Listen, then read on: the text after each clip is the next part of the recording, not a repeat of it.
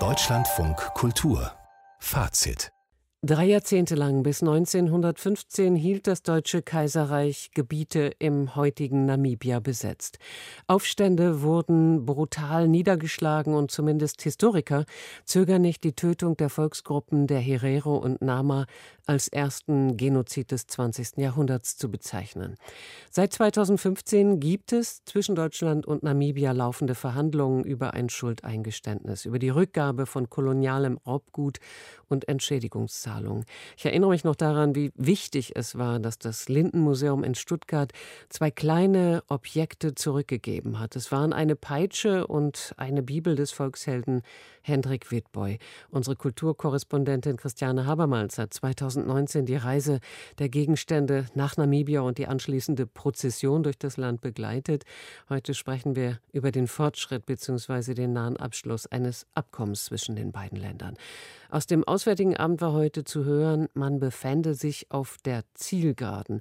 Heißt das, Christiane Habermals, es braucht jetzt nur noch die Unterschriften?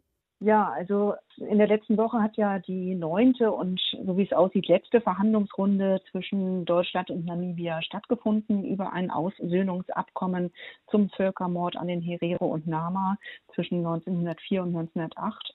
Und da ist tatsächlich eine Einigung erzielt worden. Also es waren sehr schwierige Gespräche und vor allem die Höhe der Entschädigungssumme der Reparationszahlungen, wie es die namibische Seite gerne genannt hätte, die stand noch aus. Und auch in diesem schwierigen Punkt hat man eine Einigung erzielt, sodass das Abkommen jetzt zumindest paraffiert werden konnte am Samstag, das heißt von den beiden Verhandlungsführern abgezeichnet werden konnte. Und das soll jetzt innerhalb der nächsten zwei Wochen in Namibia dann von den beiden Außenministern unterzeichnet werden. Die Bundesregierung hat es lange vermieden, zuzugeben, dass deutsche Kaisertruppen in Südwestafrika Kolonialverbrechen begangen haben. Wird das jetzt geschehen? Ja, das wird geschehen. Es waren ja drei wichtige Punkte, um die es bei diesen Verhandlungen ging und die der namibischen Seite sehr wichtig waren.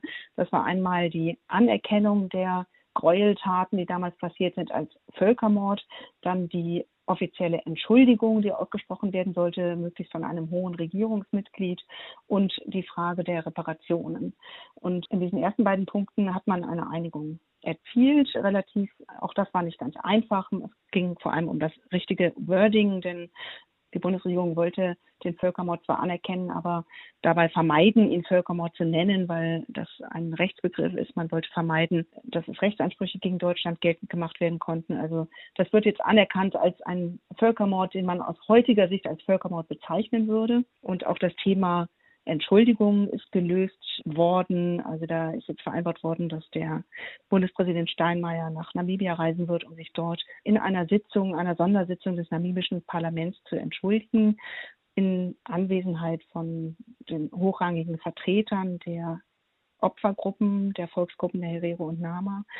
Und der letzte Punkt, die Höhe der Entschädigungen, auch da hat man sich jetzt geeinigt. Die genaue Summe ist allerdings noch nicht genannt worden diese Entschädigungszahlungen, das ist das, was wir wissen sollen, in einen Fonds fließen. Das heißt, es gibt keine individuellen Entschädigungszahlungen. Ist auch das strittig gewesen?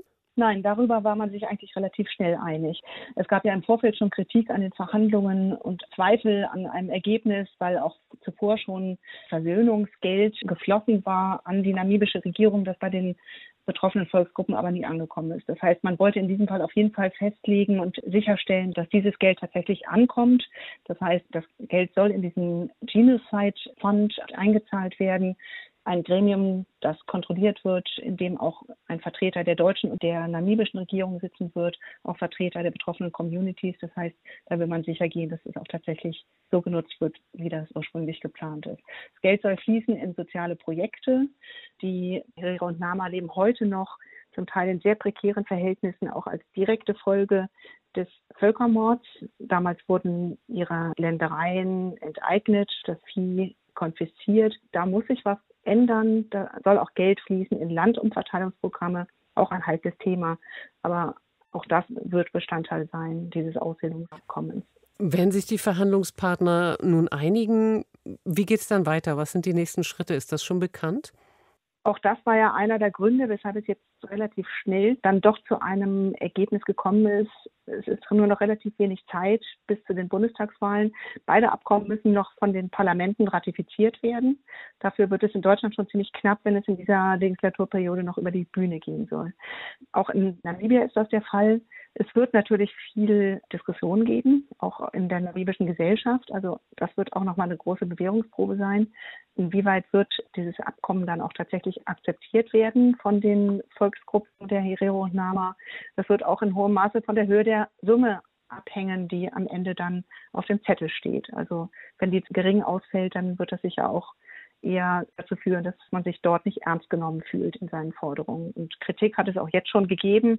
Also gerade die Gruppierungen der Hereonama, die ohnehin kritisch gegenüber diesem Abkommen standen, die haben auch jetzt schon geäußert, dass sie sich verraten fühlen durch das Abkommen und dass sie das Papier nicht wert sei, auf dem es geschrieben sei, obwohl sie über die Inhalte eigentlich noch gar nichts Genaues wissen können.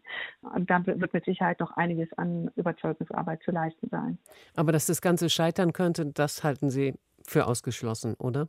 Ich glaube das nicht, weil es gibt auf der anderen Seite auch viele Gruppierungen innerhalb der Herero- und Nama-Communities, die, die mit großer Hoffnung auf dieses Abkommen blicken und für die es eine große Genugtuung darstellen wird, dass jetzt dieser Völkermord endlich anerkannt wird, dass ihr Leid endlich anerkannt wird nach all dieser Zeit, auch dass ein Bundespräsident nach Namibia reisen wird, um, um Entschuldigung zu bitten. Also ich bin sicher, dass da für viele wird das ein sehr emotionaler Moment sein. Es ist ja auch ein historisches Abkommen. Also wenn man bedenkt, wie weit der Weg ist, der in den letzten Jahren zurückgelegt wurde. Also ich erinnere mich daran, dass noch vor zehn Jahren eine Situation war bei der Übergabe der ersten Schädel an die Opfergruppen. Da musste noch eine hochkarätig besetzte Delegation aus Namibia diese Schädel in einem Pappkarton in der Charité in Empfang nehmen. Und in letzter Minute wurde noch eine völlig überforderte Staatssekretärin Cornelia Pieper dazu beordert, um wenigstens noch ein paar Worte zu sagen. Also es gab keinerlei Gespür dafür auf deutscher Seite, wie wichtig da auch der symbolische Wert ist und wie groß die Verletzungen sind. Und da hat sich doch sehr viel verändert und ich denke, dass das auch sehr stark wahrgenommen werden wird. Deutschland und Namibia verhandeln seit 2015 über ein Aussöhnungsabkommen. Mit Christiane Habermals habe ich über die Hindernisse gesprochen, die in den Verhandlungen überwunden werden mussten. Und es scheint ebenso, als wäre der Abschluss wirklich in greifbarer Nähe.